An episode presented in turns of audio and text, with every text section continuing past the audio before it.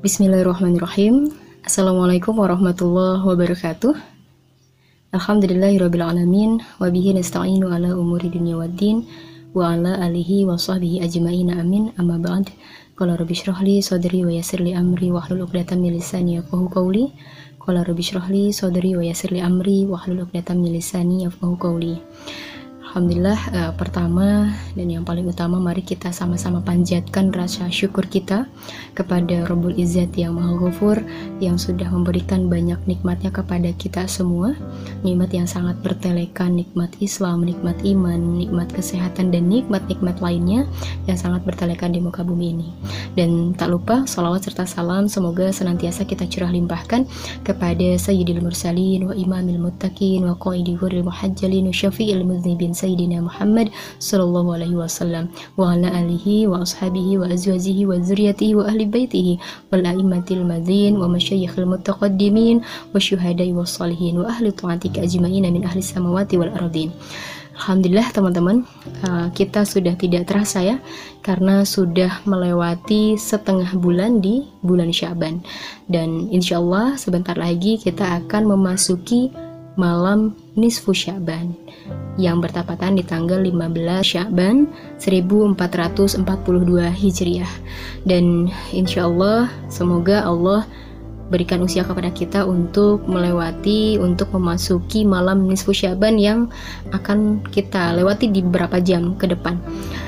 Dan teman-teman berbicara terkait malam nisfu Syaban ini begitu banyak kemuliaan di malam nisfu Syaban di antara kemuliaan malam nisfu Syaban, yang pertama adalah diturunkannya ampunan. Nabi Muhammad SAW bersabda, sesungguhnya Allah memandang hambanya pada malam nisfu Syaban dan mengampuni mereka kecuali yang musyrik dan pendendam. Hadis sahih riwayat Ibnu Majah. Kemudian kemuliaan malam nisfu Syaban yang kedua adalah dikabulkannya doa-doa. Imam Syafi'i rahimahullah mengatakan, saya pernah mendengar kabar bahwa Nabi Shallallahu Alaihi Wasallam mengatakan lima malam doa tidak akan ditolak oleh Allah Subhanahu Wa Taala, yaitu malam satu Rajab, malam yang sudah kita lalui di bulan Rajab kemarin, kemudian malam nisfu Syaban, insya Allah di malam yang akan kita temui di beberapa jam ke depan yang sebentar lagi akan kita temui, kemudian malam Idul Fitri, malam Idul Adha, dan malam Jumat. Kemudian yang ketiga, kemuliaan malam nisfu Syaban adalah malam penetapan nasib manusia dalam Lauhul Mahfuz. Ketika Nabi Muhammad SAW membacakan firman Allah Subhanahu wa taala di surah Ar-Ra'd ayat 39 yang artinya Allah menghapuskan catatan nasib manusia dan menetapkannya sebab dialah pemilik buku induk kehidupan, yakni Lauhul Mahfuz. Dan ayat ini Nabi SAW mengatakan demikian, membacakan ayat ini ketika malam nisfu Syaban.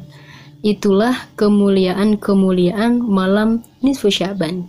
Yang ketika kita sudah mengetahui kemuliaan-kemuliaan malam nisfu Syaban ini, rasanya dan tentunya kita tidak boleh dong ya melewatkan malam nisfu Syaban tanpa amalan-amalan tanpa mengusahakan hal-hal baik di dalamnya.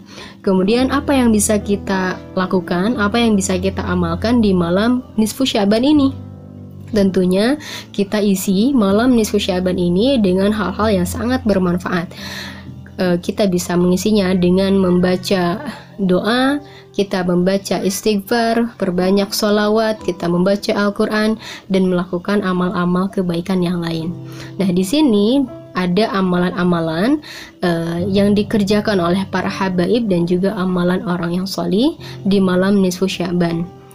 Di sini amalan para habaib dan amalan orang yang solih di malam nisfu Syaban adalah membaca surah Yasin tiga kali dengan niatnya masing-masing dengan niat yang khusus di masing-masing surah Yasin. Ketika kita bacakan di Yasin yang pertama ada niat secara khusus, di Yasin yang kedua ada niat secara khusus dan di Yasin yang ketiga ada niat secara khusus yang kita azamkan pula. Nah, apa saja niatnya? Yang pertama, ketika kita hendak membaca Yasin yang pertama, kita niatkan untuk meminta kepada Allah Subhanahu wa taala untuk dipanjangkan usia, untuk dipanjangkan umur dalam ketaatan, untuk dipanjangkan umur dalam keberkahan. Nah, itu niat yang pertama yang kita minta kepada Allah Subhanahu wa taala. Kemudian kita lanjut dengan membaca Yasin. Ketika setelah membaca Yasin yang pertama, kita niat kembali niat yang kedua yakni kita meminta kepada Allah Subhanahu wa taala untuk dikaruniai rezeki dohir dan batin yang halal, berkah dan manfaat. Kemudian kita membaca Yasin yang kedua. Setelah membaca Yasin yang kedua, kita lanjut untuk membaca Yasin yang ketiga, maka kita niat kembali yang ketiga kali. Niat yang ketiga adalah niat dikaruniai kematian dalam husnul khotimah dalam keadaan husnul khotimah dan meminta kebahagiaan di dunia dan di akhirat keselamatan di dunia dan di akhirat. Itulah amalan para habaib juga amalan orang yang solih ketika memasuki malam nisfu syaban dan kita bisa mencontoh amalan ini uh, kita bisa mencontoh amalan-amalan baik ini untuk kita kerjakan untuk kita amalkan di malam nisfu syaban karena sangat disayangkan jika kita melaluinya tanpa amalan-amalan tanpa memaksimalkan kebaikan-kebaikan semoga dengan adanya kita mengusahakan uh, mengamalkan amalan-amalan yang terbaik di hadapan Allah Subhanahu wa taala, kita dimasukkan ke dalam golongan hamba-hamba yang Allah cintai. Kita dimasukkan kepada golongan hamba-hamba Allah yang Allah ridhoi. Demikian teman-teman dan sebelumnya Lina mengucapkan permohonan maaf kepada teman-teman, mohon maaf lahir dan batin baik kepada teman-teman yang mengenal Lina secara langsung atau teman-teman yang hanya mengenal Lina di media sosial, di kanal YouTube ini atau di Instagram dan lain sebagainya.